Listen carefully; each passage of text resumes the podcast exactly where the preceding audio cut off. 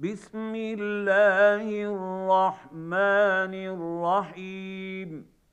إذا زلزلت الأرض زلزالها وأخرجت الأرض أثقالها وقال الإنسان ما لها يومئذ تحدث أخبارها بأن ربك أوحى لها يومئذ يصدر الناس أشتاتا ليروا أعمالهم فمن يعمل مثقال ذرة خيرا يره ومن يعمل مثقال ذرة شرا يره.